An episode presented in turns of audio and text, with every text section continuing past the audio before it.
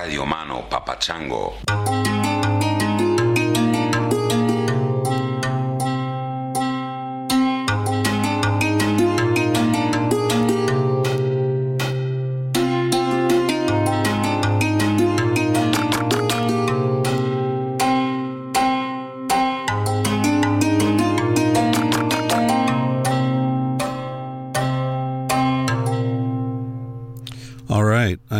Coming to you from Tucson, Arizona. I'm sitting in the parking lot of a Trader Joe's.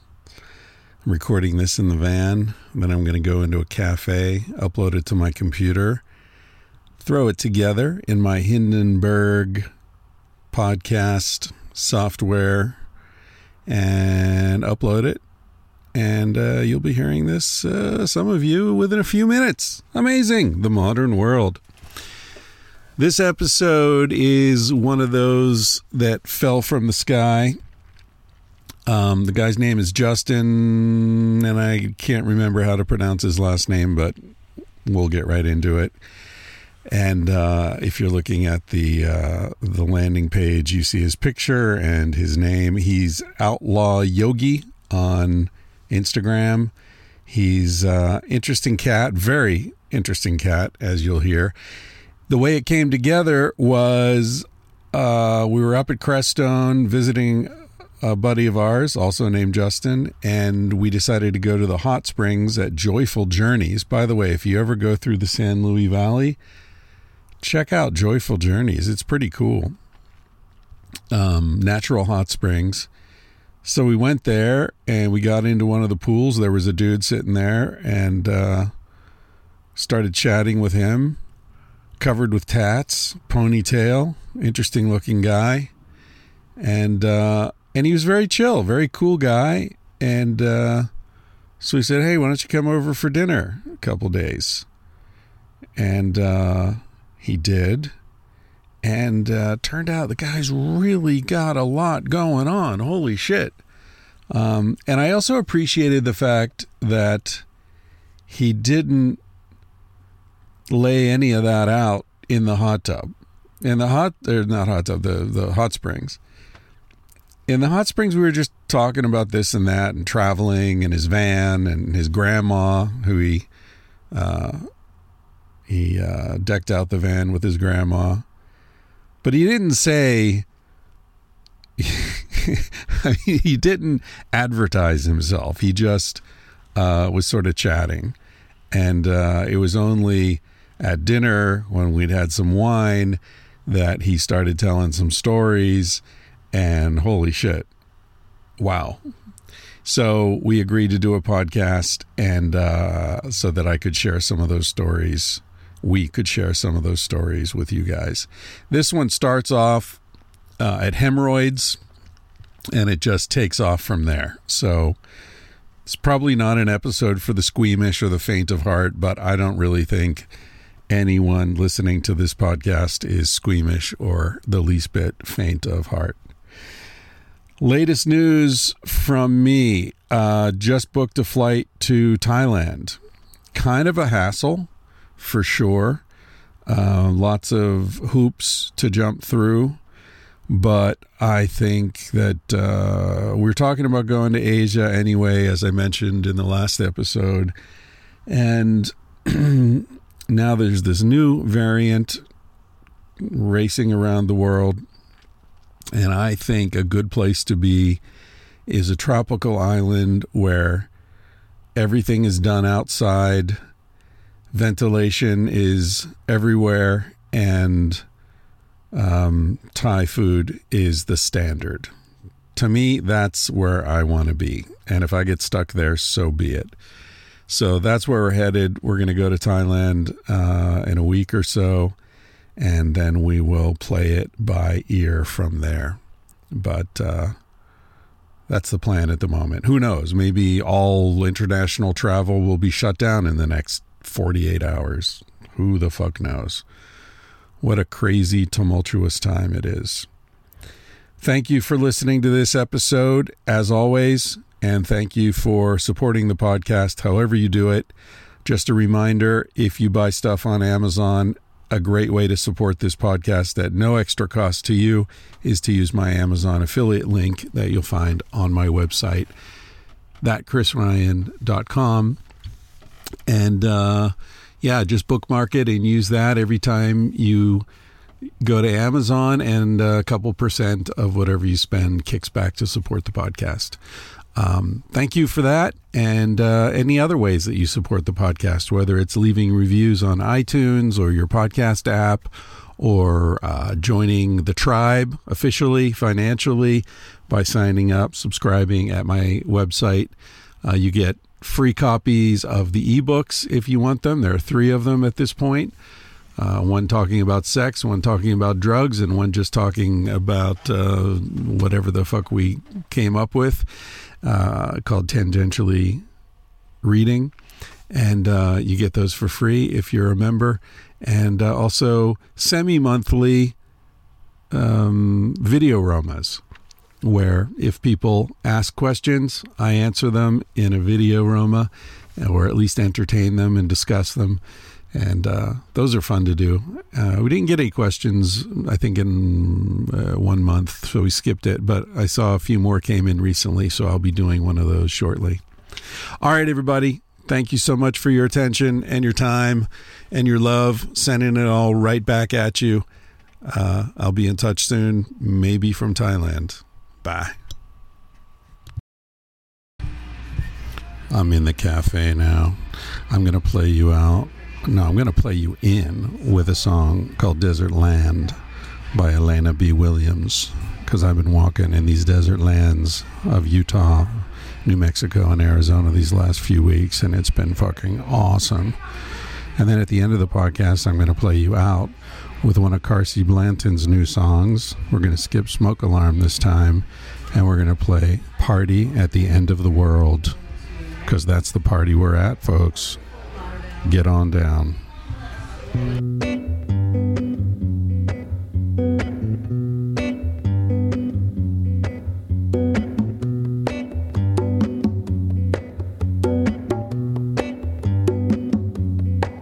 Oh, I've been walking in the desert lanes. I've been walking in the desert sand. I've been walking with the spirit soul. Oh, yes, I, yes, I have. Walking high. I've been walking low. I've been walking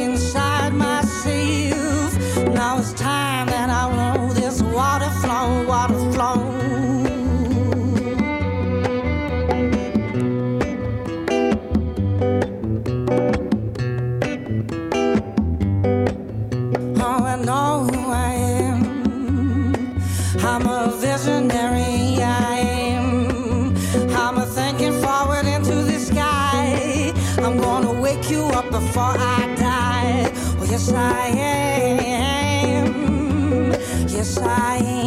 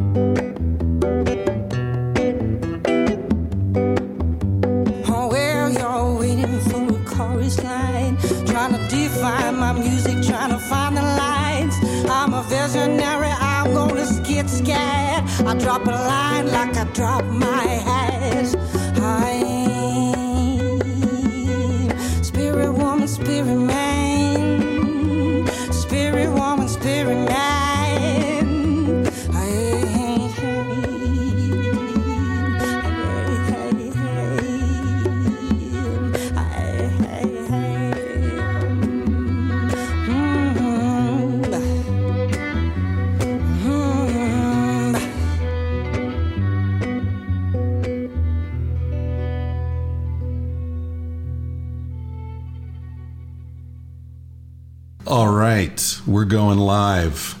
All I know about this guy for sure is his name's Justin. I don't even know that for sure. Although you did give me a book and your name was on the book, so I guess that would be an elaborate long. It would play. be an elaborate ruse. Yeah. Yeah. So uh, we met in a hot tub. No, in a hot springs. Hot Springs. two days ago.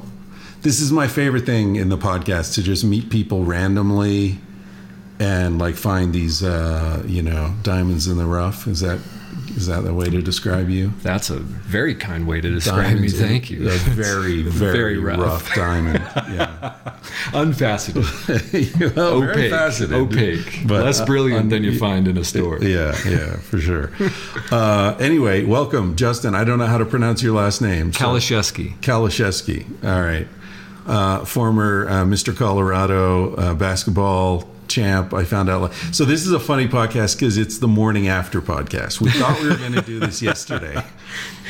We had this. We were meeting for dinner and drinks last night, and we were like, okay. I said, let's let's get together before dinner and do a podcast. And you, in your head, agreed to it. And then, but we got the timing mixed up. So you showed up, and we are already into the wine and the weed, and and it was too late. So now I do know something about you. Uh, so that that'll work to our advantage, I think. I know, for example, that you recently had hemorrhoids. You wanted to talk about that? In, in true tangential fashion, Yeah. we're going to have the podcast the next day. Yeah. And um, right before we hit record, I had to go in and wipe my ass one more time. One more time. Well, because have you had hemorrhoids?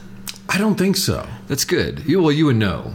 Oh, It'd either be painful or bloody, or both. Yeah. Um, and I recently, I, I've had this gnarly hemorrhoid for at least 10 years.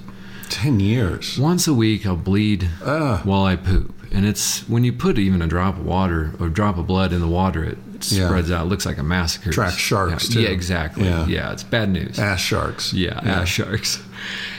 And for for ten years, I've had this hemorrhoid. Three of them, I guess. It turns out. I finally went and got it checked out. I didn't have insurance for a long time, so I waited and I went and got it checked out. And that's an embarrassing doctor situation. Okay, it's especially embarrassing when the Turkish, heavily accented Turkish man walks in and he's got a, a young 20s blonde medical student with him. Oh. And he says, You don't mind, I have the student with me. Oh. Oh yeah. I'm like, Fuck it. Let's, why not? Let's do this. In for a penny, in for a pound. In for a pound. Yeah. And you can't just go in and do one procedure. You have to have a procedure per hemorrhoid. Uh, And so I had a check in appointment. We did a colonoscopy just to be safe because he said the amount of blood I was seeing in my stool, could have been some kind of cancer. or any number of things. The, So the colonoscopy comes out clean as a whistle. And then they scheduled a hemorrhoid banding. And they take a little rubber band and they occlude the tissue so that it becomes necrotic and it drops off on its Right. own. Ah, you can do that with moles too. I've done that with moles on my skin. Just yourself? Yeah, Oh, shit. yeah. I looked it up uh, online when I was a kid. Actually, I had a mole on my neck that bothered me. It was kind of like protruded a bit, and no, I couldn't have been online because there was no online when I was a kid. Anyway, I found somewhere some some medical source of information said that's what doctors did. They would just cut off the blood to it and it fell it off. falls So I took some uh, dental floss and I looped it and put it over the mole and pulled it tight. And I walked around for a few days with a dental floss knot on my neck, and then it fell off. When we're done with this, I got two more hemorrhoids I want you to look at. I'm not that kind of doctor. but they can only do one at a time. Oh, they can't just. I thought we'd go in, we'd clear out the hemorrhoids. No, you got to do one appointment, and it's not just an office visit. You got to gown up. They take you in a procedure Mm. room. They put a rubber band around your hand, and you should see the grimace Yeah. on Mr. Christopher Yeah, Ryan's I'm face right now. Yeah, yeah. We had a few stories last night. I, I whipped out my uh, my kidney stone story. Kidney stone. Yeah, I don't think I've told that on the podcast. We're going to save that. That'll Save be a that special one. episode. A special edition. so, so for people who are listening to this, going, "What the fuck?" just tuning in. I don't want to listen to this guy's ass story for an hour. Not all at No, that no. hour, We'll move on to other other scintillating material.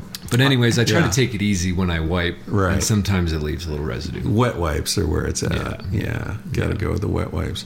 Uh, I had a, a funny experience with um, urologist because I had a, you know, I, I'm sick, almost sixty, and so I was, this is like a few years ago. So I was well into my fifties, and it's like fuck, you know, they always say you got to get your prostate tested and. And uh, so, like, all right, fuck it. And I went into L.A. and and uh, to have my prostate exam, and I go into the office, and the guy comes in and he says, uh, Chris Ryan. I said, Yeah. He said, um, I hope you don't mind. I scheduled you for a double appointment. So we're, we're here for 40 minutes rather than 20. And I was like, Uh oh. Because they'd done tests and he had the tests. And I was like, uh, like blood tests and shit. I was like, oh fuck, uh-oh, what's going on here? I said, is there a problem? He said, no, no, I've, it's just I, I read Sex at Dawn and I wanted to chat with you about it. I was like, oh great, so we're buddies. All right. And so I'm sitting there on the exam table and he's in his chair and we're talking and talking and it's fascinating. We're talking about his work and he's a he does brisses and he's super he does all this like you know dick stuff. And i'm trying to get him to be on the podcast because like you know why not? Awesome. But he doesn't want to because he's afraid he'll get in trouble with his employer. Anyway we're having this great conversation and after you know 20 25 minutes he says uh, by the way um, you know i know you're being particularly uh, interesting to delay the moment when i put my finger up your ass it's like you're right you're right i'm just trying to talk my way out of this Have we not run out of time yet, Doctor? Yeah. but wait i got another story for you Easiest way to control the room. Oh, Walk dude, in, start was- talking, I was and don't talking stop. for my life. Yeah, yeah. Anyway, so let's move on from the butt stuff. Let's move on from the Uh, butt stuff. so we meet the other day in the jour- joyful journeys. It's- you were in the midst of a joyful journey, It's not every day you meet a man naked, the semi-naked, semi-naked Yeah, in the hot springs. Yeah. hit it off. Yeah. and it doesn't go super weird. right. Right, and it Yeah. goes normal, and we end So up far, dinner. we'll so far, so I don't far, Some people listening to this would say it's already gone It's weird, already guys. weird. You just don't notice. we notice. because you're weird. Yeah, that's what we like. Weird is normal to us. Weird is good. Yeah. Uh, normal is a cult. Normal is weird. Yeah. Normal's fucking weird as shit. Yeah, But yeah. People don't notice that. But the people listening to this podcast are weird. Yeah. So we're in good Oh, good. company here. I Good. mean, otherwise they would have been gone a long Thanks time Thanks for ago. listening, you weirdos. Fucking weirdos. We'll close with butt stuff too. You'll love it. Stick around. Stick around. yeah, what's that? A callback. We'll bookend it Well, yeah, with- we'll with bring it, stuff. bringing it back around. Yeah. Uh, all right, so your checkered past. How old are you? 40? 41. 41. 41. And you've lived so many fucking lives based on what I heard you talking about last night. You were serious athlete in basketball. Serious All American basketball player. I forget All-American. about that. 48 inch vertical leap, uh, one dunk contest. And you're what? One, Five? Five nine. Five nine. Well, when I talk about dunking, I'm five nine. Ah. If I talk about just being normal, I'm six foot. Oh, okay. Because you just have six foot energy. Yeah. Yeah. B B B ener- BBE, big Yeah, body energy. Big body energy. Uh, so you're you've got this whole basketball thing going on, uh, but you're getting in fights a lot. And I and you know I was getting in fights on the court, and that got me into fighting. I became a cage fighter for several years. Um, worked overseas in the development sector for better part of ten years, mostly in conflict zones, uh, Kathmandu, Nepal, and uh, and East Timor during their conflicts. So let's go through these more or less chronologically. So Yeah. you you grew up were in Colorado. I was born in Kalamazoo, Michigan. okay. The day a tornado ripped through downtown, I was born. And then, uh, you know. That my- was the beginning. that, was, the auspicious. omen. Here right. comes this guy, Right. maybe. We have a friend named Autumn Storm. Mm-hmm. That's her real name. That's a neat name. It's a great name, isn't it? She's not a porn star. She I won't, don't want to say she should be. but With that name. The name like that. She got you into she'd porn? go Well, gangbusters. my I, name. I was born for it. she'll she'll come up with a fake name, you know, Yeah, like Mary right. Jane or some shit. See, and I think that's why my mom didn't. She wanted to name me Slade. And my dad's name was Sawyer, so I'd have been Slade Sawyer. Right. But what kind of fucking rascal would I have been if I was named? I'm named Justin, and I'm a, a yeah. rascal. But Slade Sawyer, you're in a, you're born into a biker gang, Yeah. With a name yeah, like you that. get an honorary membership. You get a You just skip the initiation. born with the tattoos, Right. Everything, cigarette in your mouth. little So she named me Justin. It's a instead. dangerous Yeah, birthing yeah. procedure. Uh, all right, so your name Justin. Trees are falling down the day you're born. born in Kalamazoo to, uh, you know, born of a of a makeup sex. My father told me, Hmm. and sometimes it's distasteful for your dad to talk to you about sexual relationship with your mother. But Yeah. he told me I was I was makeup sex. They got divorced three to six months later. She was very young, 21. She took up with a rock and roller, Ken Kalashewski, and against a court order, they moved to Orange County, California. Against the court order. My dad was a drug dealer at the time. And they knew that because he wasn't paying child support, if they took me, he wasn't going to go to the do shit. authorities. Yeah, yeah, right. And so they moved me uh, to to Orange County. I ended up growing up in a Vietnamese gang instead of a Kalamazoo biker gang. Instead of redneck white supremacists. Uh, do you have siblings? I have three half siblings. So we lived in Orange County for maybe 13 years, and then we moved right as I was really getting into trouble. We moved to Colorado, Is that why you moved? ostensibly How old were you then? 13. It was like the end of sixth grade, beginning of seventh grade. And what kind of trouble were you getting into? Gangs. Really? It's actual Yeah. street gang? Yeah, yeah. We had a gang at, at school, and they brought Jesus. I'll never forget. They brought the LAPD head of the gang squad in. Guy was six eight. Must he could have been eight feet tall, right? Three hundred pound, dark as night, black guy, and he lined our whole gang up. And our gang's leader was Chris Valdez.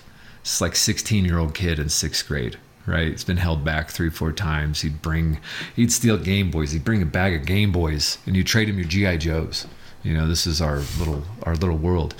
And this guy lines us all up and gets in our face, real drill sergeant style. And he's like, "You think you're in a fucking gang? Wait till you get here, and then here, and then they what they ask you to do." And I was like, "You're right. I'm not. I'm not in a fucking gang. I'm not for this life." And uh, and shortly thereafter, my parents moved us to to Colorado. My little brother, my half brother, was born uh, 10 years after me. So we have 10 years separating us. And he was very young, and they thought, hey, let's move to Colorado for a fresh start. We were also one of the only families in Southern California in the 80s that didn't buy a home. So we kind of missed out on prices, on, on yeah. that. And so we moved to Colorado, and I remember they bought their first home for $90,000, I think Yeah. and so it's kind of a new start for the whole the whole family. I went to junior high, high school here, and then I played Division One basketball at Southern Utah. And last night, University. you, you said you were real clean cut at some point, but then there was also a ponytail incident. When, where was the clean cut part? Well, you know, coming from California, I had this bleached, bleached from the sun, blonde hair. You know, it was down to my shoulders, let's say. Were you a surfer? Was that you in that? I'd thing? never surfed, but I'd, I'd bodyboarded and stuff like that. Mm-hmm. My mom, I think, so she didn't have to watch me too close at the beach, instilled in me a terror of the ocean. Oh, So I never got to surf. Uh, Took Maybe the to see surf Jaws a few times. something, Yeah. you know, undertow. The undertow is legendary in her stories. Yeah. You put your foot in the water without suck you in. you're yeah, you're a goner. pulls in a thousand kids a day, you know, kind of stories. I grew up terrified of quicksand. I'm still terrified of quicksand. Never seen it in real life, but man, as a kid, it was everywhere. Quicksand, parasites, uh, kidney stones. Oh, the, I got a few bugaboos that those will I don't want to fuck with. Yeah, Yeah. yeah. Uh, all right, so you moved to Colorado. So you, you were telling me the when when you were clean cut. We moved to Colorado, and our insurance agent, Dan Purcell, coached a basketball team, mostly because his son played, Aaron. Right. And they're like, hey, we need this kid to be active, you know? And so they put me on the basketball team. I never played. And I just kind of took to it, you know? Um, fast forward a year, and I'm going into to ninth grade. And I walked in to try out, and the JV coach walks in and goes, hey, ponytails, kid's got to go. Cut him. Merle Wickland. Never forget Right. and Merle cuts me, but you know it kind of tell you you can't do something, you push back. So Were you already good at this point? You'd only been playing for a year. very athletic, right. So you just had the raw skills. I've always been very kinesthetically gifted. So if you Right. teach me something, whether it's uh, dancing or jujitsu or Right. basketball, if you teach me something one time, I can lock away the technique. I can practice it a thousand times. I can teach it. right. You know, very just a gift. right. Um, That is a gift. So at this point i have a lot of hustle.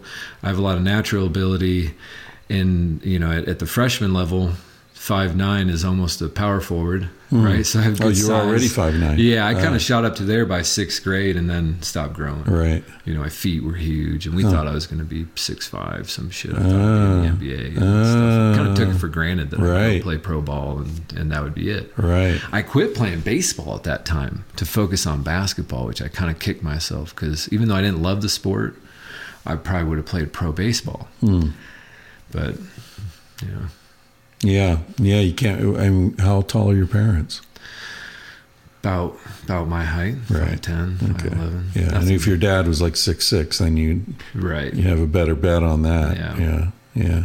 So you uh, you cut off the ponytail so you could play basketball. cut the hair, came back, made the team the next year.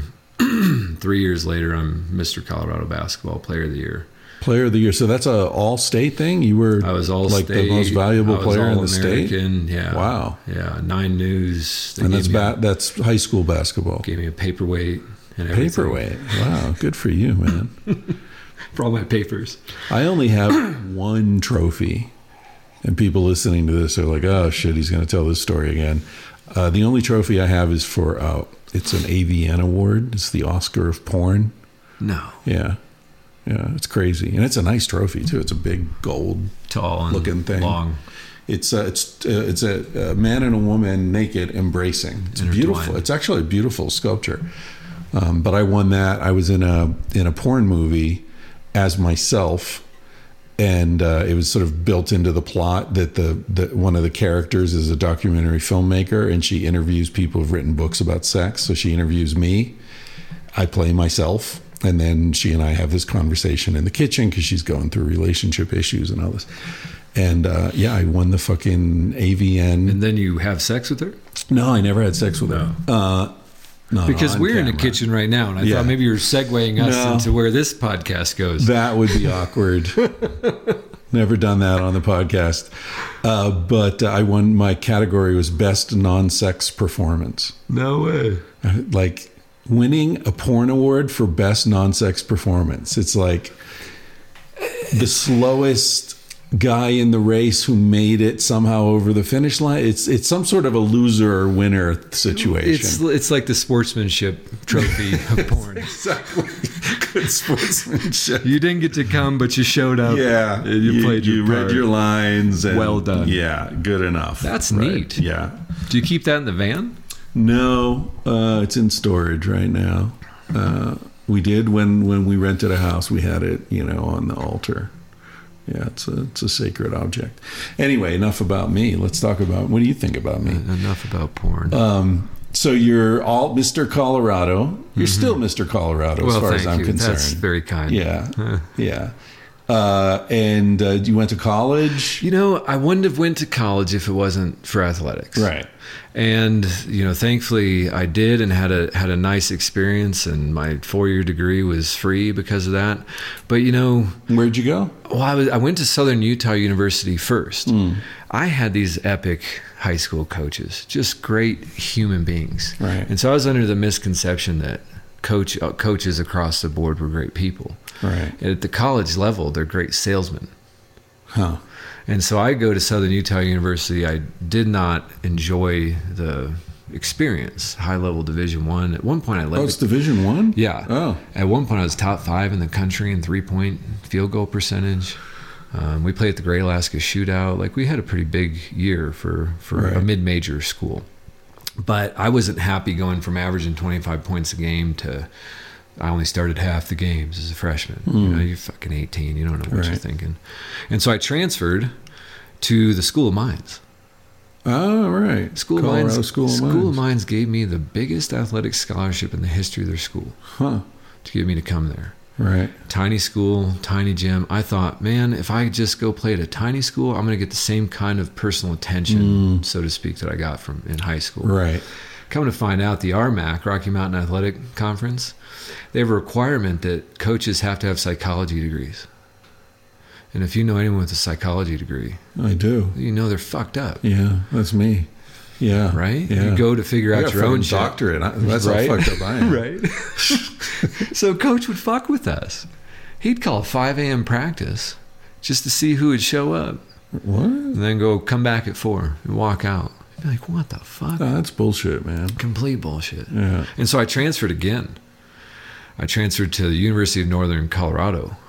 You know, come to find out that coach, Craig Rasmuson, he he got a karmic. Uh, what is it where you have to shit in a bag? Oh, colostomy bag. He had a colostomy bag years later. This guy was a piece of work. He was a used car salesman before he got the job. As head basketball coach at the University of Northern Colorado.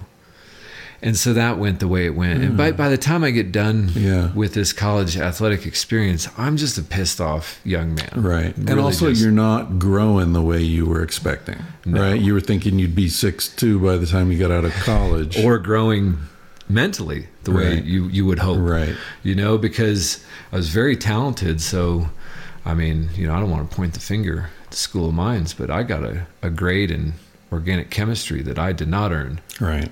You know, Right. Because they wanted to keep you on the team. keep you Yeah. eligible. Yeah. So I loved English. I loved poli sci, loved to read and write. I squeaked out a, an English degree. Right. And at that point, I'm just kind of tired of life. A buddy of mine had moved to Taipei. He goes, I come out here. So I went back in the day to a travel agent. I wrote a paper check for a one way ticket to Taipei. Right. I took a night class at Arapahoe Community College in Chinese, five sessions on Thursday night. Mm-hmm. Show up figuring I'm going to eat Taipei for breakfast. I'm halfway fluent. I can still order eight dumplings, Oh, nice. That's but what you need. wo yao ba ga bao zi. That's is important. But if they tell me how much it is, I'm just going to give them my biggest bill and Yeah. hope for the change to or come ask back. you like what you want in them duck dumplings or chicken dumplings I got Yeah. so uh, culture shocked. The first night there, I was uh, my body was sick, and by the time I can get out of bed, I drag my ass down, and we get some really good duck at this place by my buddy's apartment, and we're sitting there, and I'm just trying to eat this duck with chopsticks, and this wonderful Taiwanese lady brings me a spoon. Here you go. ah I'm like, oh, thank you. Yeah. You're an angel. And I stayed in Taiwan for a couple months. I taught English as a second language Hmm. after school to kindergarten through eighth grade. yeah Holy shit. i've done that What a terrifying experience. yeah room full of kids Kindergarten. it's like swimming with piranha or something staring right into your soul. yeah And you can only say, Hi, how are you?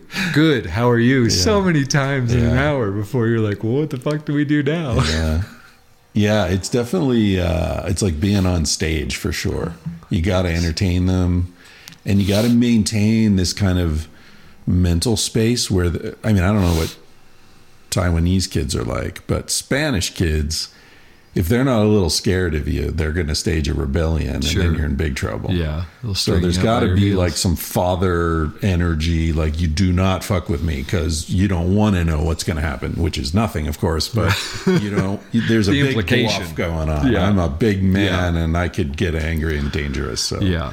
Yeah. Well, instead, I quit. yeah, yeah, I did too. Eventually, I'm not good at being a big angry man. I met a French woman on Phi Island Ko Phi Phi, been there. Yeah. who says, Justin, you simply must go to Nepal. Oh, nice. And when someone looks in your eyes and says, Justin, you Yeah. just say yes Yeah. after that. And so I ended up in Nepal. And come to find out years later, the volunteer racket, where you charge a volunteer for a homestay, is mm. really just about collecting money. Well, I lucked out and I have the most beautiful Nepali family still to this day. oh, beautiful. They call me Jagat, ah. Earth, yeah, right? nice. And I and I Is taught that in it. Kathmandu or Pokhara? Yep, yep. Mm. They're uh, if you know Kathmandu, they're near Maypi Temple. Which That's the monkey temple. Uh, Maypi, no, Swayambhu is the monkey ah. temple. So Swayambhu is up here on the hill, and you come down, and then the Vishnumati River is right there. If you cross the river and follow the dirt path, you get to my family's house about four miles away. Nice. Yeah. Well, I And- hope to be in Nepal in a few months. What's that? I hope to be in Nepal in a few months. What for? Uh, just to, to go back there, uh, you know, in March, do some trekking, Annapurna Sanctuary. Cool. I was there 30 years ago or more. Did you Uh, do that trek? I didn't. Uh, I intended to, but I cut my foot really badly the first night in Kathmandu. I went up on the roof of the guest house to watch the sunset, and I stepped on something, some shard or something, and cut the the the ball of my foot. You know, like in here, the meat, really deep, and. I went to a doctor and he sewed it up and uh, he said, "No trekking for you. You get an infection. You know, you'll there lose your foot." screwed. Yeah. Yeah. So I spent, I ended up spending probably two months in Nepal in, in Pokhara. Yeah. And that's where I met Captain Dan and Shaku, I told you about Yeah, last yeah. night. Um, and I did a, an episode about them on this podcast. So people can go back and listen to that in the archives if you want. But uh, yeah, I ended up just hanging in, in Pokhara for, you know, another six weeks or something. Worse places to hang than Pokhara. Especially in 1987, Sure. eight, somewhere in there. Um, yeah, it was it was beautiful. Go out on the lake, and yeah, I, I have some really great memories. I learned to juggle there. First time I ever had strawberry rhubarb pie Hmm. was in Pokhara. Yeah, And I asked what was for dessert, and the guy said strawberry rhubarb pie, sir. And I said, "Is it is it good?" Oh, it's very nice. very it's very, very nice. nice. Yeah, So and it that. is. Yeah. I remember really good food in Nepal. A- Yeah. A, lot of German, like schnitzel and all that shit, which I guess is because there's this history of Germanic people going there to climb the mountains. The- Ah. The, early mountaineers were a lot of Germans Okay. and uh, and British. So there's also like tea time and you know all that influence from India, of course. But yeah, and there isn't there like a pie alley in Kathmandu where like all these different pie shops. I'm not aware of a pie alley, but it's Yeah. making me want to go back in Yeah, March. yeah. Yeah. Yeah. Anyway, so you're in Nepal. You're you're volunteering. You I'm get a degree in English. I have a d- degree in English, and I'm volunteering at this mud wall school. And they tell me after a month or so of teaching English again that they're going to have to close the school because their budget is going away. oh, And I say, okay, what's you know, what's your budget? Oh, it's a lot, sir. It's too much, too much. And I finally get the number out, and it's like twenty three hundred dollars. I go, well, I'm I'm pretty sure I can come up with that. that's So- for a year. Yeah. Yeah. And so I fly back to the States. I form a 501c3 nonprofit called Educate, E D G E. Education, taking education to the edge. It's clever, right? Um, Educate. Nice. I like that. and I go, I had a friend who was a principal at an elementary school. I dated her daughter in high school. Yeah, we're still friends. And I went to her school and I said, hey, how about we get these kids involved, partnered in a way with their counterparts in Nepal? Right. We raise a little money and we fund the school for a year. That's great. She goes, That's a great idea. I love it. We did an assembly and everything. and we raised enough money to move them out of this mud wall school into this beautiful new building with a playground and all this and that. And we expanded to include two additional grades. We expanded to include lunch and things like that. and at this point, it's like, well, maybe there's something there. Let's look what other projects can we do. Um, and so I started looking at a project in Indonesia, and at the time I started going to grad school at the University of Denver. And that's where a professor of mine, Peter Van Arsdale, who is an Olympic caliber speed walker. Well, Goofiest he talked ever. just like this. Oh, oh, like he walked. Justin, I think there may be some projects for our students out in East Timor. Nice. And I had remembered East Timor from hot spots in the world back in By the the way. I just want to interject here. Speed walking is like winning the porn award for best non-sex performance. it's very similar. Yeah. Trophy's smaller. they give you a certificate for speed walking. I'm a really fast walker. you wouldn't Uh-huh. believe how fast I Oh walk. man, well, that's good because I'm a slow runner. uh, anyway, sorry to interrupt you. So, so he's a good guy. Apparently, PVA's a great guy. He sends me to Timor because he's friends with Jose Ramos Horta, Oh, the the Nobel dude. Peace Prize Yeah. winner, who at the time is the Minister of Foreign Affairs. Right. So, tell people a little bit about East Timor because it was in the news. What, 15 years ago? It was a big Plus deal. 25 years Yeah, ago. that long, yeah. I, I believe it was 1999 that the UN independence referendum was held. Right. I think it was 99. and it was a Portuguese colony previously. It was, yeah, which makes for really interesting genetics. Ah, right. Because the rest of Indonesia is Dutch. Dutch. Yeah. East Timor is half of an island the size of Connecticut and an enclave, a little scoop out of the other half. And they were Portuguese. So they have four official languages Portuguese, uh, Bahasa Indonesian, Tetun, which is the Timorese language, and English. Four official languages. They hold a referendum in 99. The Indonesian had occupied them in the time of Kissinger. They sent some paramilitary over to, to foment some some uh, unrest. Right. And they said, look, we're going to go in as a peacekeeping mission to occupy this country. All because they have the world's largest untapped oil and natural gas resources. Oh, no. Just just offshore Kiss of death right there. kiss of death. So Indonesia takes over. The statistics are just the worst genocide uh, statistically in the history of of what we know of mankind. One in three people are disappeared, tortured, raped. Right, in a population of you know a million people Yeah. at the time, it means everyone is traumatized. Everyone's fucked up. Yeah. So they vote overwhelmingly for independence, and it goes through, and all the Indonesians do in response is destroy the place when they take off. They pulled copper wire out of the houses, they pulled toilets out of the ground. So the place is rubble for years, and it's in turmoil. So when I'm out in that area, I was in, I ended up in Tibet. I went overland from Kathmandu to Tibet for a week. I had a friend who knew the Dalai Lama. So I was taking a home video for the Lama as I'm motoring through Tibet so he can see his home country, the palace, everything. But I don't speak great Chinese and I didn't get any news. So while I'm in Tibet, the military opens fire on the police in East Timor, and I don't know it. I fly from Bali to Dili, which is two ways you can get there at the So time. you fly from from Kathmandu to Bali.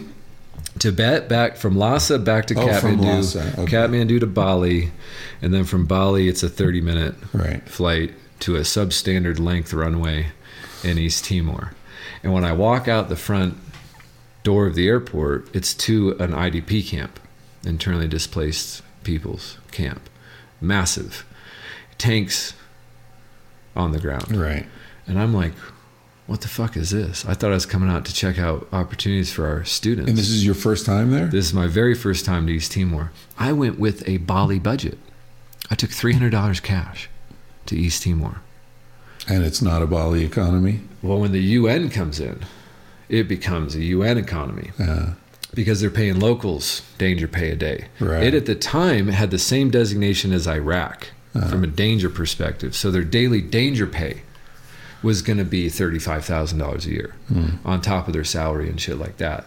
So I think I'm going to get a room for 3 bucks and a meal for a buck 3 times a day. I ended up going to the embassy yeah. 3 days in. Yeah. I'm like, hey, I need some money. I hear you guys will give money if someone's broke and you need to get home. And I'm sure I was talking to a CIA agent. She goes, well, we don't really like to do that. She goes, is there anyone you can call? I go, if you let me use your phone, because I don't have money for a phone, even. We slept under a boat. We slept in a mosque, an orphanage of a mosque. We conned the Catholics and Baucau out of a night in their orphanage. I mean, we were doing what we could, me and my buddy Tate Robinson, to do a 30 day assessment to see what we could do with the university. But we ran out of money so fast. And so this lady gives me her phone. I call my Uncle Kenny. I remembered his number. At the time, it was 602 999 1115. It's like something out of a movie. Yeah. Like, "Uh, Uncle, man, I'm fucked out here. I need a thousand dollars yesterday. And he sent me the money. My only contact in the country is Jose, who, when the turmoil happens, they put Mari Alkatiri, who's then the prime minister, under house arrest because he was fomenting this battle between the cops and the military. The military ended up killing dozens of cops in the streets. And Jose becomes the prime minister. So I show up. So I- you're at the embassy asking for money, and your only local contact is the prime minister. only person I know in the country is the fucking prime minister.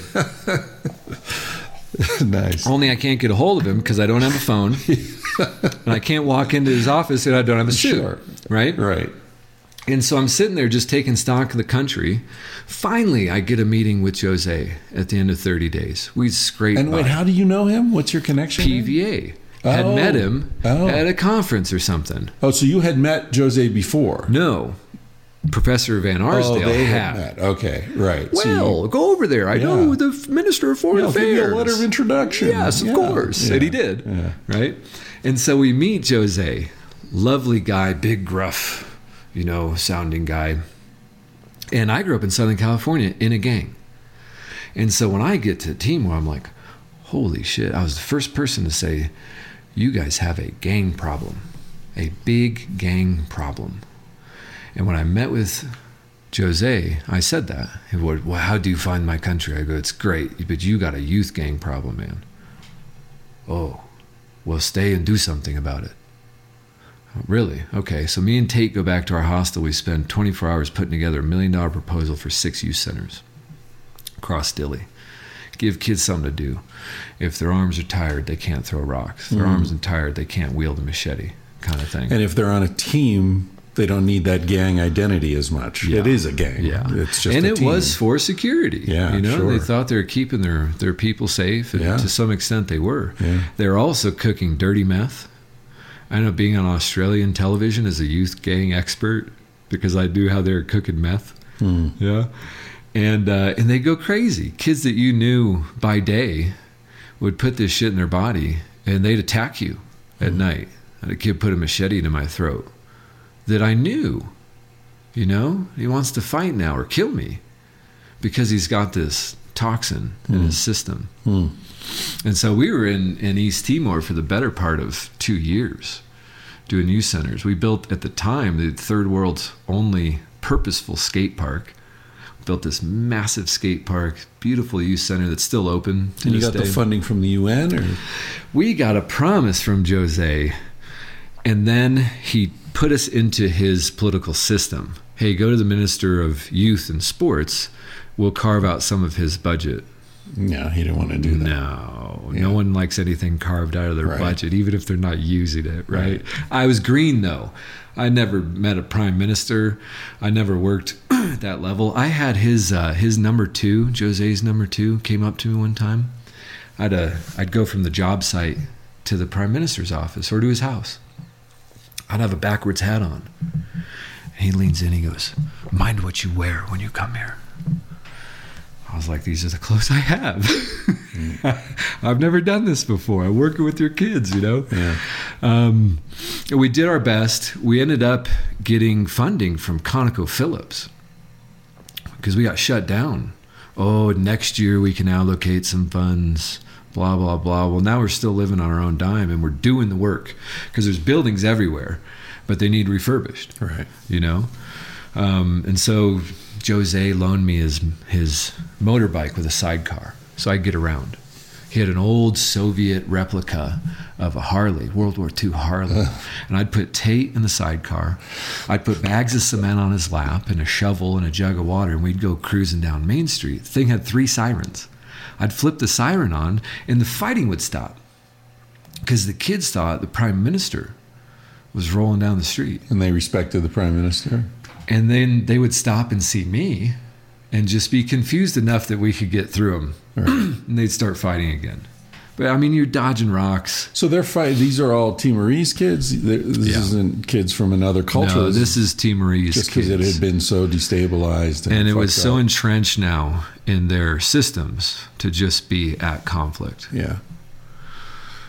Man, that's rough. So so how long were you there? almost two years Huh. And then what happened was really it was it was kind of traumatic to me, although I shouldn't I mean, compared to how traumatic it was for Jose is much more for him.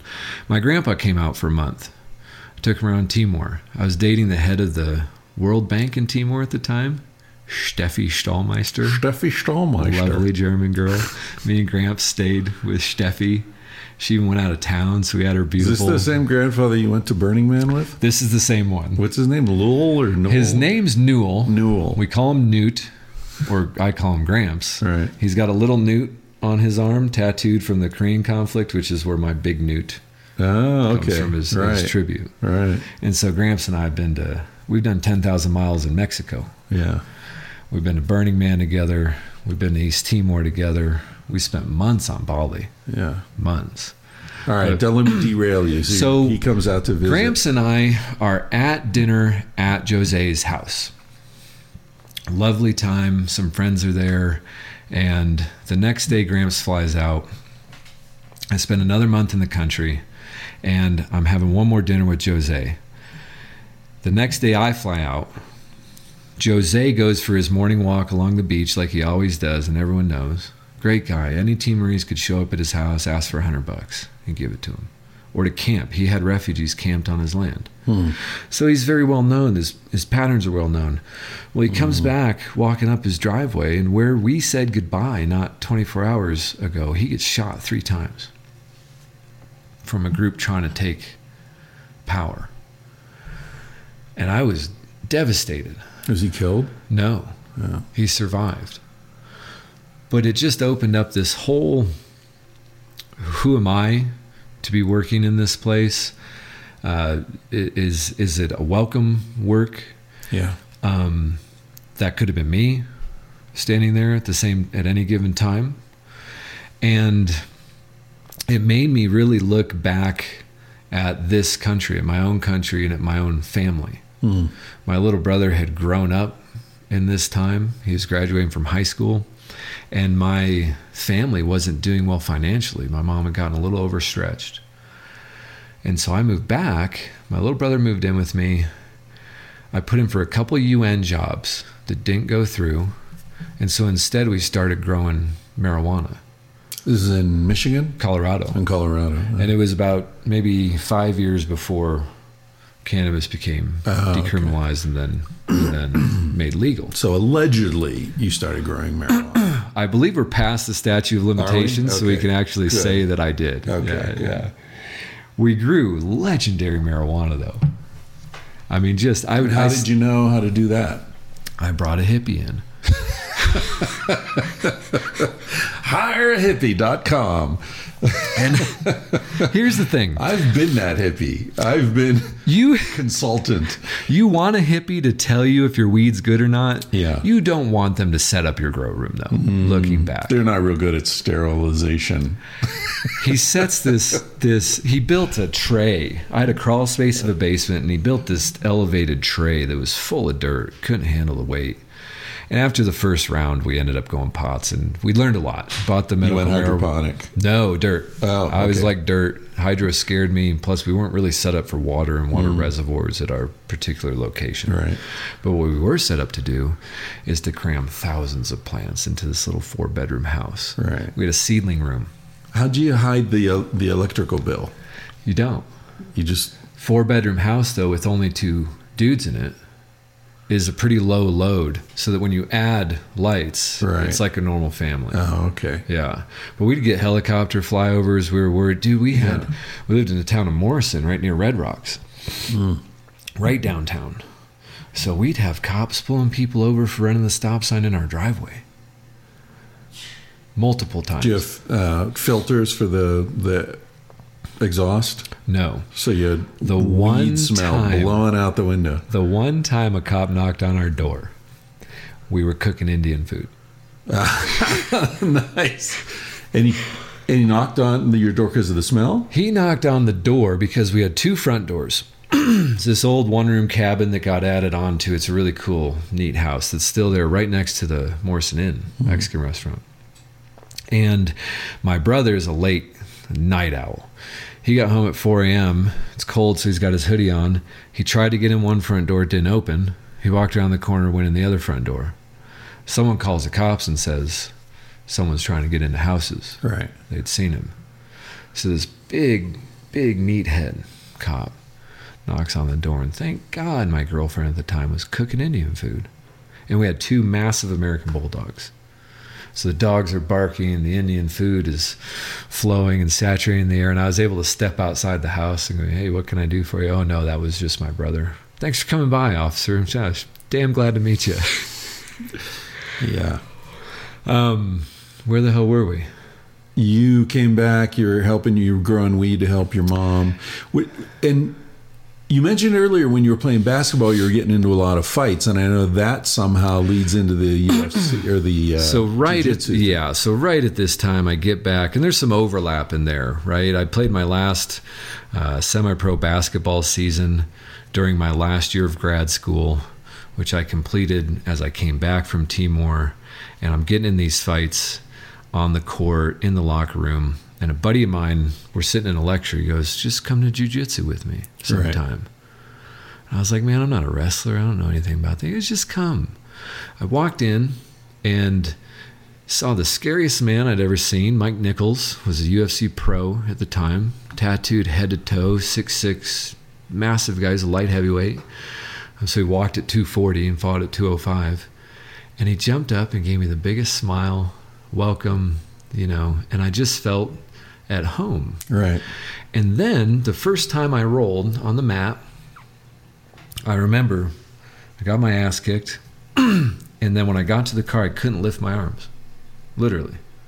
I was like, how the fuck am I going to drive home? Just from exhaustion, From full body exertion, right? the adrenaline. Eh, I mean, because this is you're you're in a fight now, Right. Right, simulated safe fight.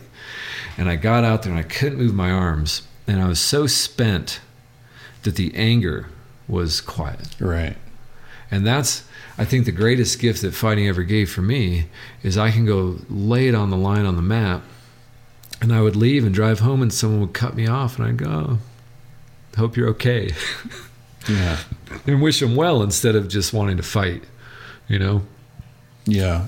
And then a girlfriend got me into yoga, So you're doing yoga and jujitsu at the same time? and I showed up at teacher training with a Rocky Balboa black eye.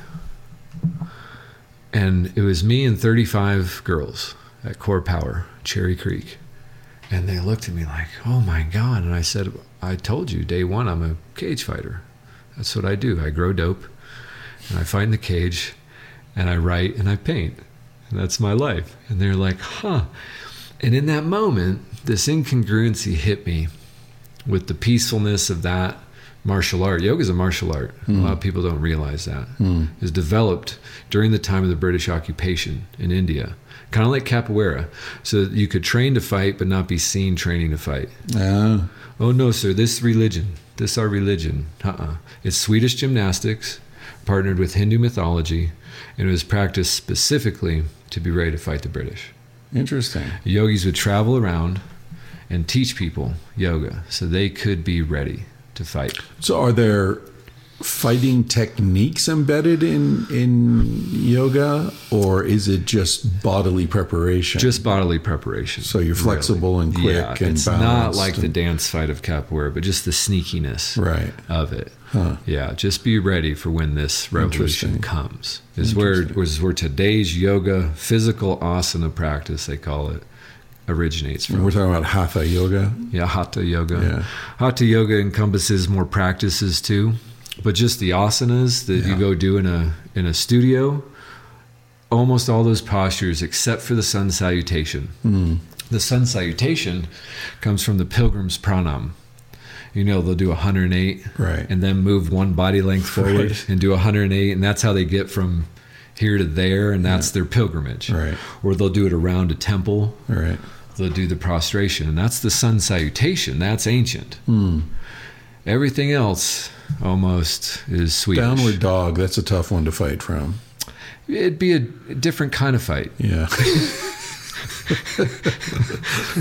well, maybe you get a back kick out of it, maybe. I don't know. You would want to fight Yeah. when you're being attacked from downward dog. So you're so you're doing. I mean, such an interesting balance of UFC fighting, yoga, painting, writing, growing weed. I mean, there's a lot of interesting sort of uh, configurations there. There, when you when I step back and look at it, you can see a natural transition of marijuana came into my life at a time when I was my family needed money. I was an insomniac. I was full of anger, and I was in a lot of physical pain from fighting for eight hours a day. And you hadn't smoked weed before that. Never in my life till I grew it. First time I smoked Why? weed. Why didn't you smoke weed in high school? Everybody else. I was an athlete. Uh, So you just didn't want to fuck with you. I body. dabbled a little bit in alcohol. In fact, I set the Swedish emergency room blood alcohol record at the time. Congratulations. Thank you. Had my stomach pumped. You ever had your stomach pumped? No. It's fucking awful. Stick a tube up your nose and then down your throat to get whatever alcohol is still in your And you were in system out. Sweden at the time? Swedish hospital in Englewood. Oh, oh, okay. Yeah. All right. A place I worked at later as an EMT. Right. Yeah. All right. So, but wait, we're. I'm used to tangential, but you're really pushing it. Uh, so we're we're talking about okay. We you were saying the weed came into your life when you really needed something to help you sleep. First and calm marijuana down. I'd ever smoked was I'd pulled some plants. We gave our first haul to our roommate's uncle who was dying of cancer. We gave it all to him. It was White Widow and purple something. And it helped him sleep, made him feel better.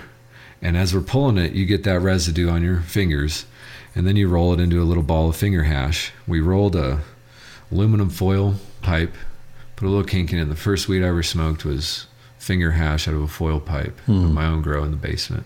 And then I slept like a baby. And I was like, well, there's something to this. And ever since I've grown marijuana. I'm, it's one thing I've done most my entire life now, 15 years or hmm. something like that, because it's a real gift to people Yeah. starting with myself. And I find so I'm in yoga teacher training, I'm growing dope, I'm painting and writing at home. And what ends up happening is the fight starts going out of me. Hmm. You know? Yeah. I'm fighting with Colorado's number one pro all day long. How old are you at this point? 28. Right. So 28 to 35. Growing up too. Yeah. And that's another Yeah. thing that's happening. Yeah. Yeah. But I'm still juicing a little bit at this time. Dianabol is a hell of a drug to give to someone who already has a, a very high testosterone level. Right.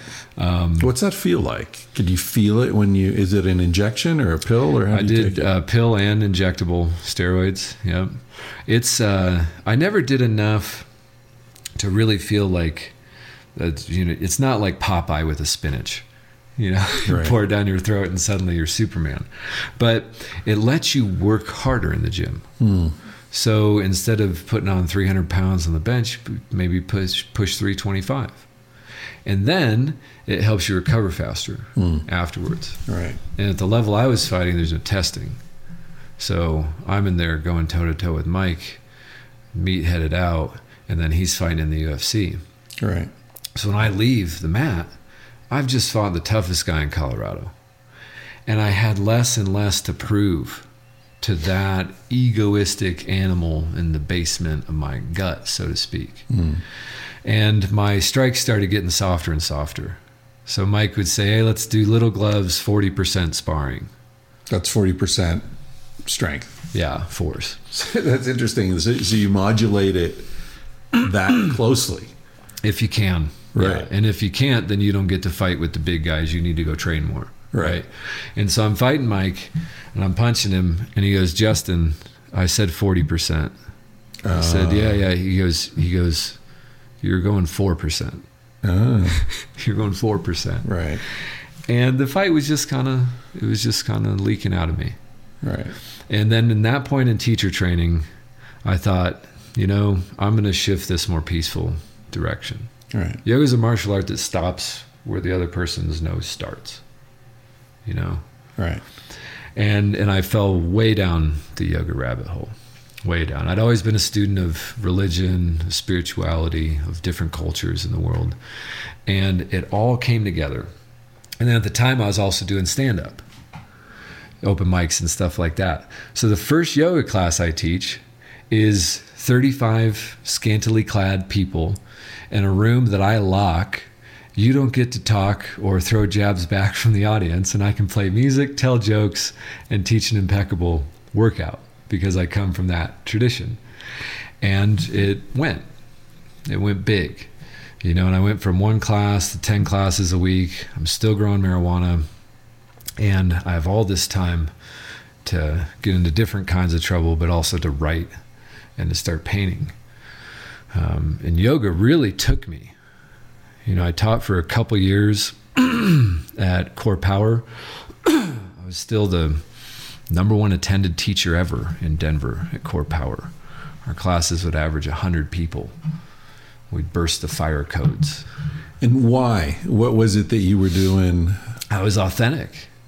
I was stripping the dogma from the practice, and that's where outlaw yoga originated from. Because every any practice will develop this. Can I take your picture? You may. Uh, I always forget to do this. I mean, I could find one online, but I want to get the outlaw yoga. Yeah. All right. Um, but yoga. So I would walk into the yoga studio, and you still 99% of studios in the in the country. You walk in, there's a sign that says silence. Respect the silence in the yoga studio. Well, I was meeting students, and I was like, wow, like we have so much in common. It's a bummer we have to go be in that room and be quiet. Hmm. And so I turn that on its head. I walk in the room and say, go meet your neighbor. Go meet someone you don't know. Sit down, look them in the eyes, and talk about blank. And I give them a topic. And then if I had to, I would drag someone's ass off the mat, cross the room, and sit them with someone. And we'd spend 10 minutes doing community time. Right. Play some music. I go, don't worry, the fucking workout's coming. Right. When the when the yoga happens, you're gonna wish you were talking again. So go have fun and enjoy meeting another human who you're probably neighbors. You probably eat the same way, spend your money the same way. Yeah. And so that was the first thing that really just started to break the dogma of the yoga studio, mm-hmm. you know? And then we stripped away the Sanskrit. it was said at a time that speaking Sanskrit was a holy language. It raised the vibration of the person chanting it. Well, sure, unless you don't understand the words the teacher are saying, Right. then it lowers your vibration pretty fucking fast Yeah. because you feel dumb. Yeah. Urdhva Mukha Svanasana. Yeah. Say up dog. Yeah, it's always sounded fucking pretentious to me when when I when they do that. It's like, okay, you're saying some hocus pocus secret language. I don't give a shit. You know. Your psyche pushes back. Yeah. And there was so much in the practice that I found distinctly the Western mind and the beginner student mind pushed back from. Hmm. That we were pushing people out of the practice. We were giving them a free week, which was great to get them into the practice, and then we were alienating them, Right. making them feel alone and awkward in the studio, making them feel dumb with the language we were speaking. And so I stripped all that away. All I try to do as a teacher is learn cool shit from wherever and whoever, strip away what you don't need, and condense what you do, and then put it into a practice. And so what I was doing was leading a, a workout that no one had ever experienced before, really hard. And then I would slip the philosophy in subconsciously. Underneath that, you know, I'd put it in in a way that was very palatable, Hmm. very accessible for the student. And people would go out beaming. And then the other thing I do is I stand at the door and say, hey, good job as you leave. High five, hug, slap you on the butt. You know, if it's a guy, I can tell he's a jock and coach used to slap him on the ass. I'd walk by. Can't get away with this shit now. No, I was gonna say Adam Janicer, a buddy of mine, now owns seven yoga studios in the Midwest. I hope helped him open half of them. I walk up his first class with me, and we're in Utkatasana, a squat. See, why can't you just say squat? Right. We're in a deep squat, or supposed to be. Well, Adam Janicer is in a very quarter squat, very mild squat. Right. And I walk up and I slap him on the ass, and I say, "Sink your ass deeper, Janicer." Yes, coach. and he's used to football. Right. His eyes go wide, his ass sinks deep, and he's hooked. Yeah. And all we do as teachers, right, is cut a facet on the opaque stone of human consciousness. We all say the same thing be nice to each other. Do unto each other as you do Right. unto yourself. And we say it differently. So that you cut a facet here, I cut a facet there, and every other voice that says it in their own way, pretty soon it turns an opaque stone into a brilliant one. It lets the hmm. light in, you know? And I think it was just people in Denver were, were hungry for that kind of raw authenticity. And I think what it did for people was inspire them not to try and be like me, but to see, wow, here's a guy being himself. Right. I have a little more courage to go be myself now. Right. And Ultimately, isn't that what it always comes down to? Is authenticity? yeah. You know, like in podcasting too. I, I find like those. I, I want to hear a conversation between two real people when which is one of the reasons I don't like having famous people on the podcast necessarily. If they're famous, they're on despite the fact that they're famous. They're locked into a persona already. I don't want to hear your canned answers and your your canned narratives and you know like uh, it's got to be organic, you know? Like I didn't know we were going to be talking about this. I'm sure, you know, I know you've got the high points of your life or the, you know, narrative threads, but to me authenticity comes out in a lack of preparedness. Mm-hmm. You know, at least conversationally. See, that's why I thought we were going to get stoned and do the podcast last night. well, we would have, except people were cooking food and playing music. It'd and be very- to shut down the whole party. very different Yeah, recording. yeah, I don't want to do that. but yeah, yeah, that you know, I've had a weird relationship. I've I've studied yoga, if that's the word, practiced yoga, whatever, in probably fifteen different cities around the world that I've lived in. You know, and I never stayed anywhere long enough to really pursue it. I'd be off somewhere else, and and I'm not very disciplined about doing things regularly, and. um but I've always rebelled against this thing you're talking about. I've led two, I, I led a full fucking mutiny in a yoga class against the teacher because he was such a douchebag, hmm. such an arrogant fucking douchebag. This was in, in India.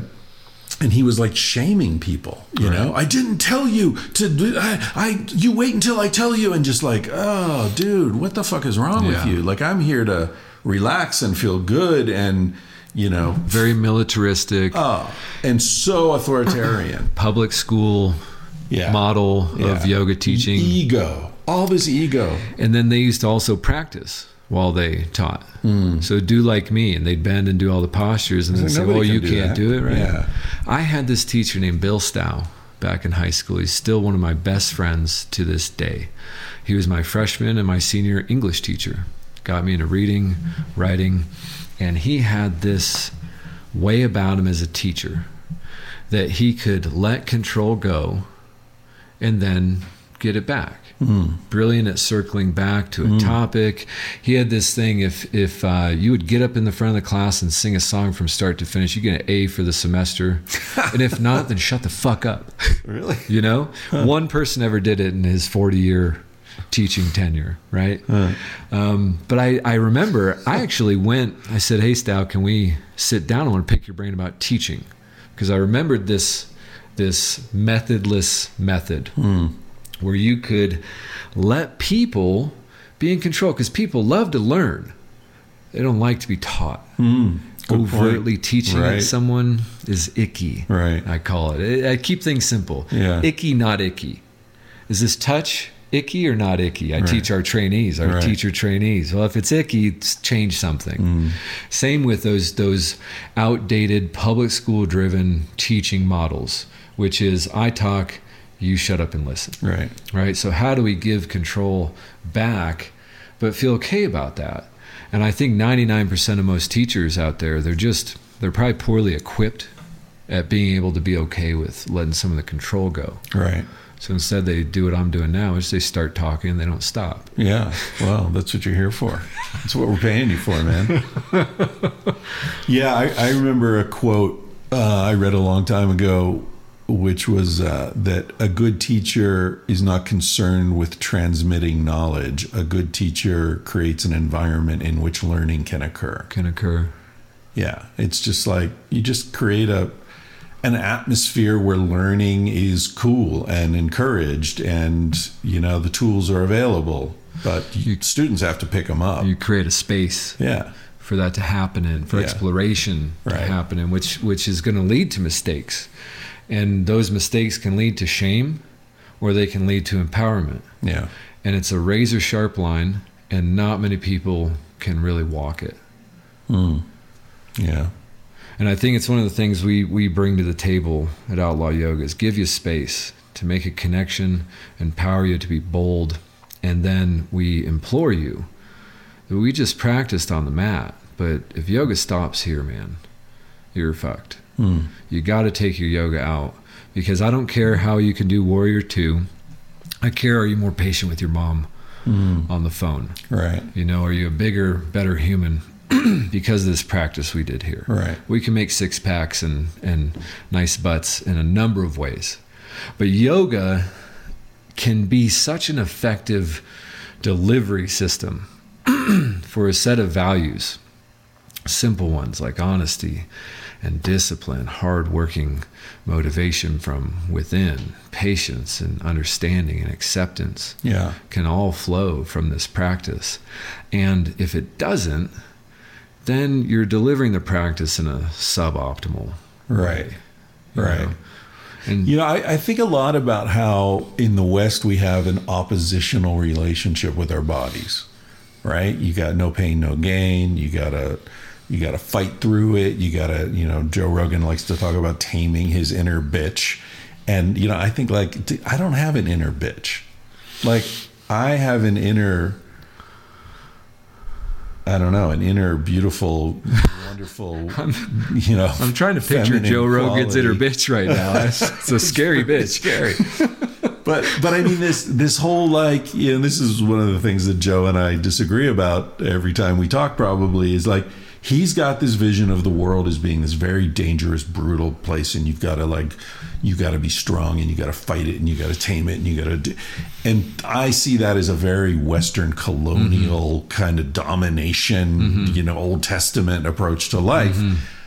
I'm much more Aikido, like uh, much more, and, and yoga, I think, as it's taught the way you're describing it, which is you're not here to beat your body into submission. You're here to release your body and be kind to your body. And then that emanates out into the rest of your life where you're kinder to your mother and you're more patient mm-hmm. with, you know, the mm-hmm. kids and whatever, because you're developing this sort of congruent relationship with your life rather than an oppositional relationship Sure. with your life. But it seems interesting to me like your transition from from being angry, you know, the super angry young man getting into fights on the basketball court, then sort of turning into like making that professional and channeling that in the cage fighting to what you're describing in yoga is like a real 180 degree pivot within yourself. now. And it certainly felt like that at the time.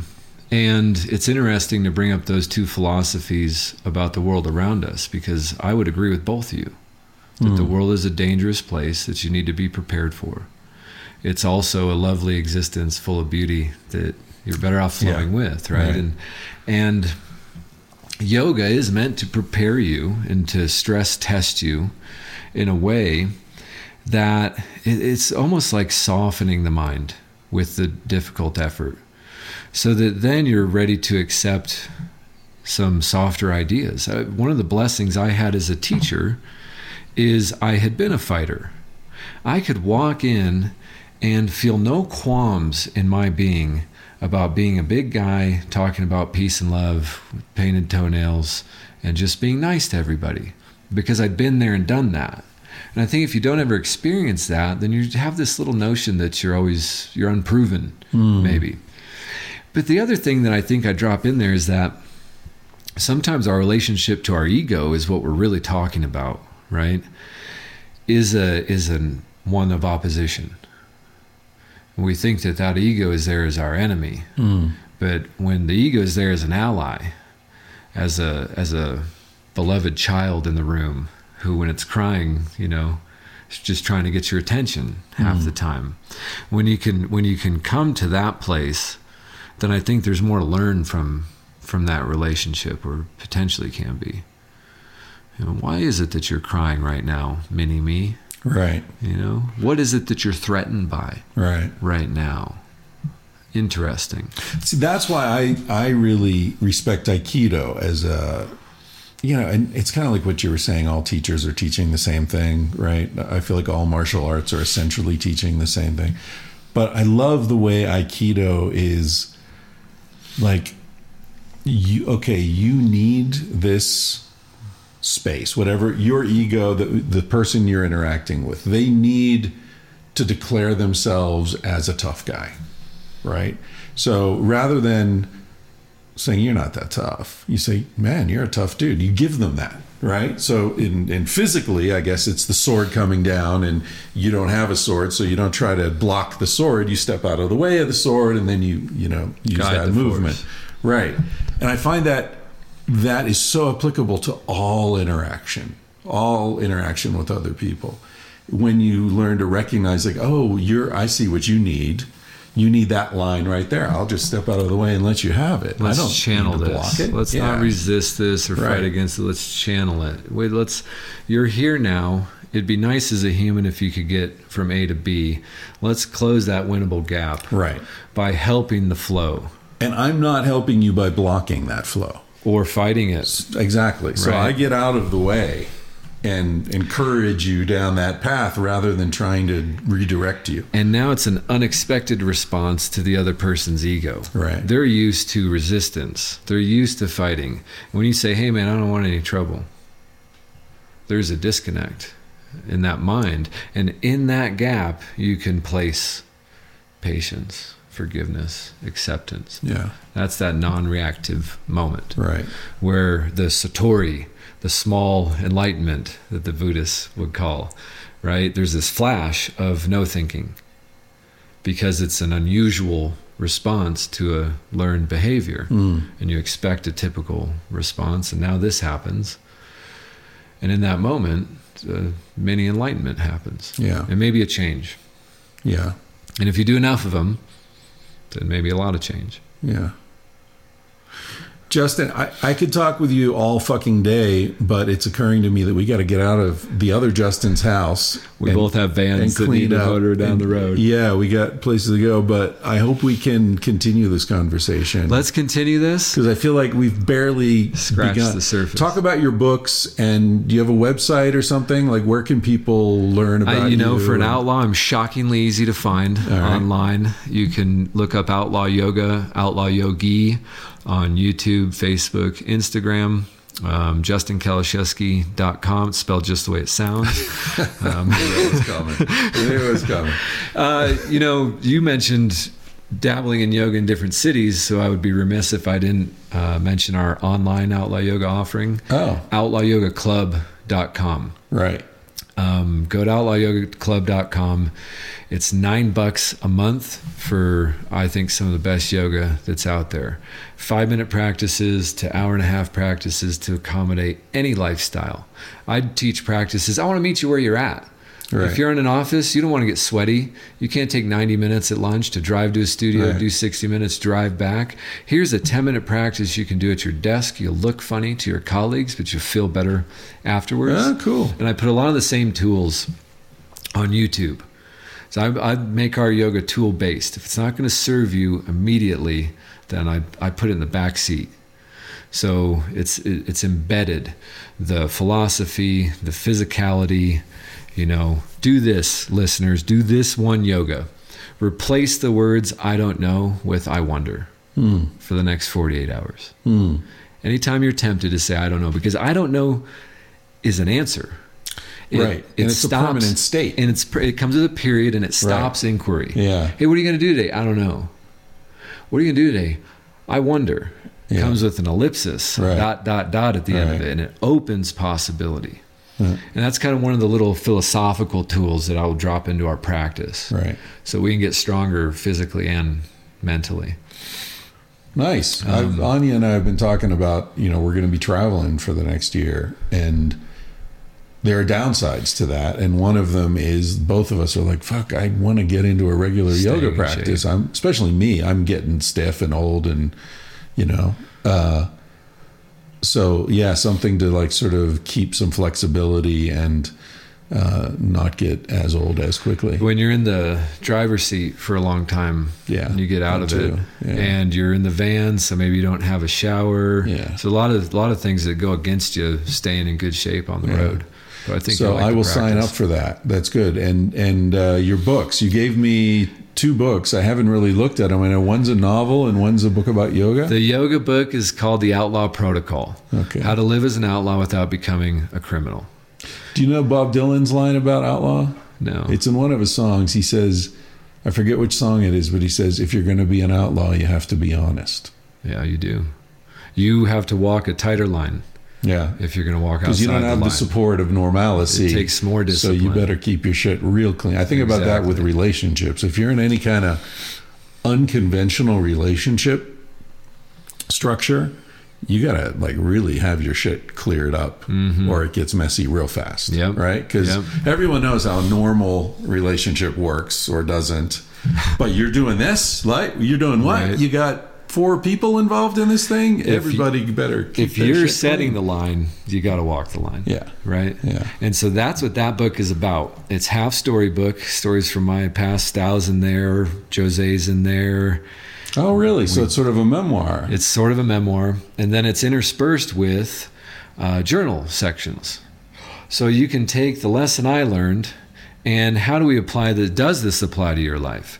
And it leaves you room to engage the book itself. So it's half workbook, half storybook. Oh, interesting. And it's available on audiobook, uh, wherever audiobooks are sold. Did you read it? I did. Good. My little brother engineered it. Nice. We, we did it in his we homemade an audio booth in his apartment in Koreatown, Los Angeles. Nice. Yeah, and so there's an audio book. There's a I don't know if there's a Kindle book for that, and there's a paperback. You can find it at outlawyoga.com backslash shop. That's outlawyoga.com backslash shop. Yeah. And then living in Koreatown inspired the adventures of Larry Wampler, the case of the Koreatown car jumper. Mm-hmm. The novel that's out, it's book seven in a 12 book series. Four written, I'm releasing them Star Wars style, so book seven came out first. Koreatown. Star Yeah. Wars style. When when Uh-huh. when a person is throwing themselves in front of the cars and shaking them down for cash bribes in Koreatown, right? In the in the plot. He accidentally, unknowingly throws himself in front of the mob boss's wife one week Oh, boy. and the mob boss's daughter the next. So of course the mob boss calls in Larry Wampler to crack the case quietly. right.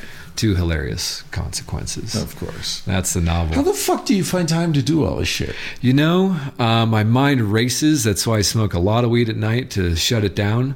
Um, but I, I try to crank. You know, I, I what I do creatively, my flow is I get a lot of stuff set up at once so that knowing my mind's tendency to be distracted, I can distract it with something that's productive. Right. And so I got into painting because I was avoiding writing. Right. And if you avoid it enough, you get good at painting. Right. Right. and so I That's picked the guitar back up to Right. avoid painting. Right. You know? And if I can just keep a canvas there and a file or 10 open on the laptop and a guitar hanging there or a building project, Hmm. then I can move from one to the next and I can chip away at projects and be distracted and I not Right. fight the flow. Right. Um, but no, I do. I do have more projects maybe than I have time in life to to finish. But four of these Wamplers are done. Book one, two, and three are done.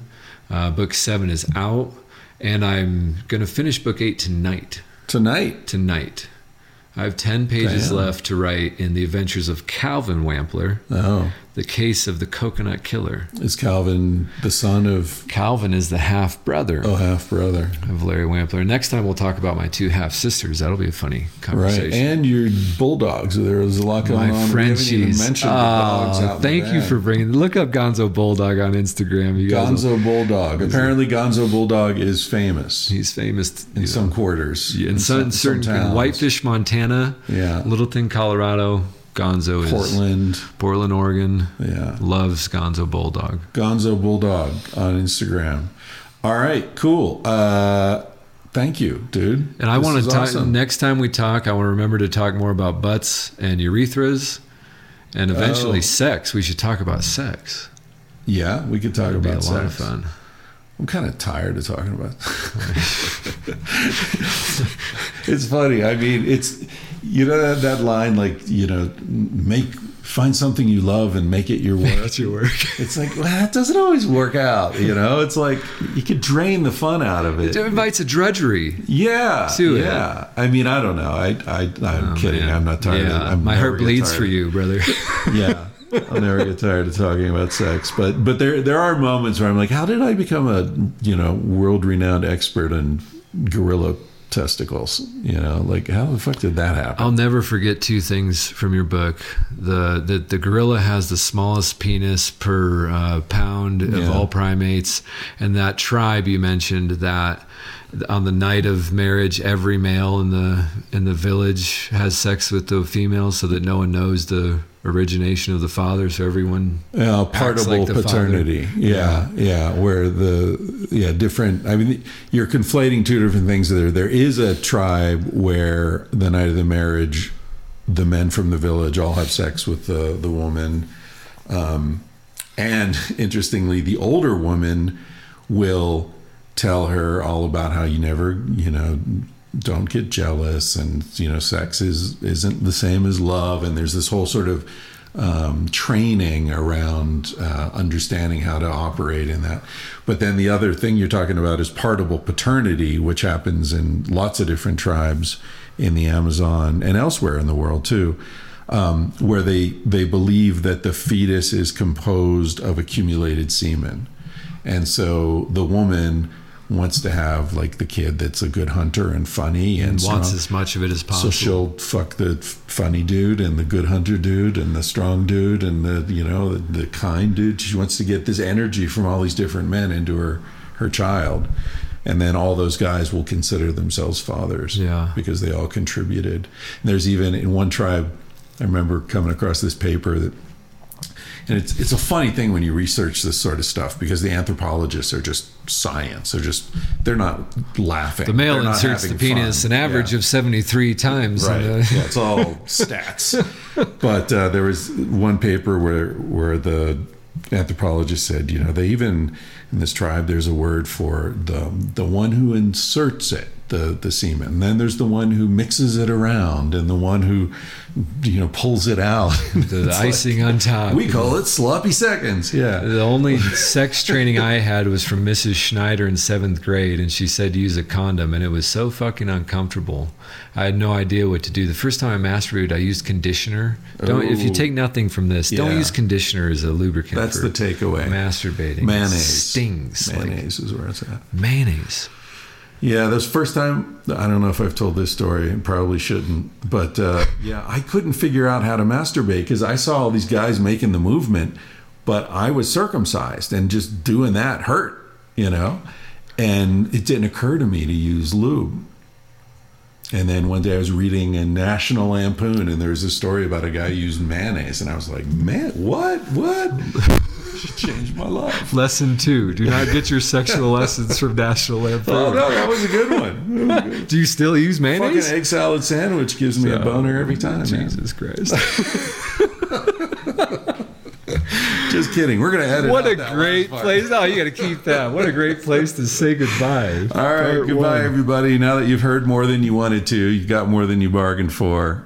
Uh, Justin, whatever the fuck your last name is, thank you, man. Kalashevsky. Kalashevsky. I got it. All right, cool. Yeah, thank you. Thanks for having me. All right, thanks for fun. listening, folks. Yeah, thanks.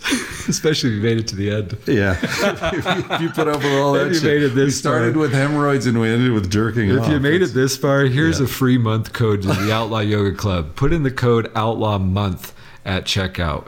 We'll know how many people made it to the ah, end because Wow. I'll get three uses Wow. of the code. Nice. Outlaw Month is a free month at outlawyoga.club.com.